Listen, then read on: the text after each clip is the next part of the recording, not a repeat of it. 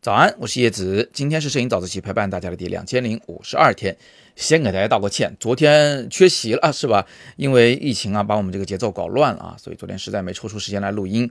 那今天我们继续分享，好不好？来，先给大家看张照片，这张照片你猜它是手机拍的还是相机拍的呢？看着清晰度是不是特别好啊？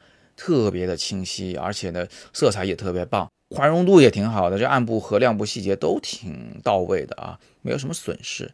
所以，哎，其实它是手机拍的，二零一七年 iPhone 七，够老的机型吧？为啥拍出来这么清楚呢？你看，跟后边这张我用相机拍的风光照比，为啥它丝毫不逊色呢？这个事儿，哎，今天我帮大家解析一下，怎么样充分利用自己的手机啊，拍出堪比相机清晰度的画面。首先呢，咱得承认一件事儿，就是手机的感光元件普遍是不如相机大的。而且相机比手机大的还不是那么一点点啊，是一下就大了好几倍。不信的话，你把你手机的那个背面的小镜头摆到相机旁边去比比大小，你就知道它俩之间有多大差距了。越大的感光元件就像是越大的太阳能电池一样啊，它肯定是能捕捉到更多光线的，于是画面就会更加的清晰。哎，发现没有？刚才这个说法中其实就藏着答案呢。手机比起相机来。感光元件小，捕捉光的能力弱，那我们就带它去最亮的地方啊！刚才那张超级清晰的照片，同学们，我要揭秘了啊，它是在西藏拍摄的。这么一说你就明白了吧？你看着是个阴天，其实那站在那个地方，你不戴墨镜，你感觉自己眼睛都要瞎了，特别亮。所以这么充沛的光线条件下，手机确实能拍出非常清晰的画面。那反过来说，我们就知道手机最大的短板。它最不适合拍夜景。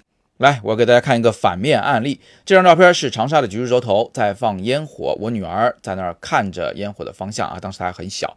这张照片是手机拍的，同学们，你看看那里面的噪点多的呀。我再给你看一张相机在晚上拍的这个烟火的照片，好不好？这是我在北京拍的，咱们国庆的画面。你看看这两者的清晰度差距是不是就巨大了呢？顺便说一句，我拍烟火用的这个相机啊，还是相机里画幅比较小的，是 M 四三画幅的。你要用 APS-C 画幅的相机呢，感光元件比我这台还能大一倍。你要用全画幅的相机，它比 APS-C 还能大一倍，是我现在用来拍烟花的这个相机的四倍的感光元件。你想想看，全画幅拍夜景有多大优势？现在我们终于相信了吧？底大一级真的压死人啊！这句话真的没错的。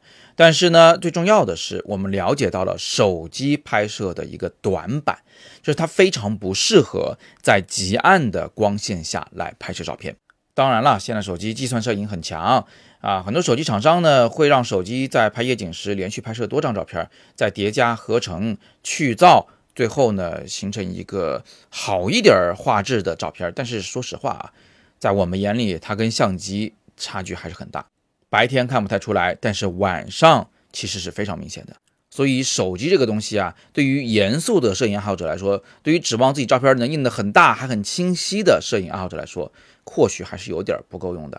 最后不得不提醒一下啊，就是画面的画质的好坏，其实跟像素的数量未必是成正比的。在同样大小的感光元件里面，像素越多，实际上单个像素的捕捉光的能力就越差，所以可能在一定的值以上，反而会影响画质。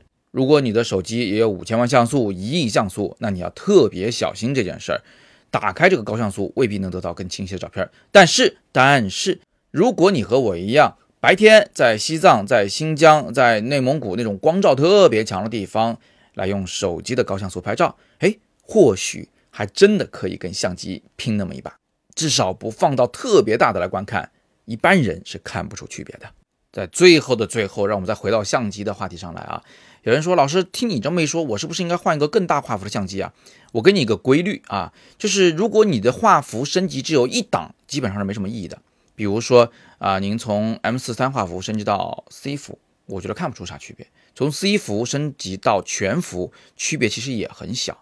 但是如果你跨着档升呢，比如说 M 四三升级到全幅，那很明显；或者 C 幅升级到富士的中画幅，那其实也是很明显的。所以不要一听到底大一级压死人，就会后悔自己买的相机，没这个必要啊，没你想象的那么夸张。